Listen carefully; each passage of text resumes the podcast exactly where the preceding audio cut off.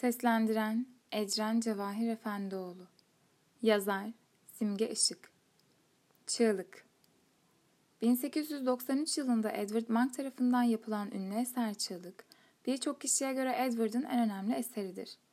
Çığlık birçok kez çalınmıştır. Milyonluk bir eserdir. Ressamın günlüğünde yazan bilgilere göre ise, iki arkadaşıyla yürüdüğü sırada batan güneş kan rengine bürünmüş, yaslandığı trabzanlarda doğanın adeta bir çığlık attığını hissetmiştir. Resimde görünen kızıl manzara, Ekiberg Tepesi'nden Uşrufjör'ün manzarasıdır. Resmin Almanca orijinal ismi de doğanın çığlığı olarak bilinmektedir. Resim 84 cm 66 cm boyutlarındadır. Çığlık 2022 yılından itibaren Norveç Ulusal Müzesi'nde sergilenmeye başlanacaktır. Müzayede ile yaklaşık 120 milyon dolara satılarak satılan en pahalı eser olmuştur. Edward Munch, 1863 yılı doğumlu Norveçli bir ressamdır. Eserlerinde genel olarak ruhsal ve duygusal konulara yer vermiştir.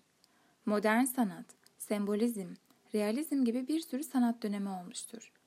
1944 yılında hayatını kaybetmiştir. Sembolizm Farklı anlamlara gelen öğelerin simgeleştirilip kullanılmasıdır. Realizm Gerçekliği öne süren bir akımdır. Trabzan, merdiven kenarlıklarındaki korkuluk anlamına gelen mimari terim.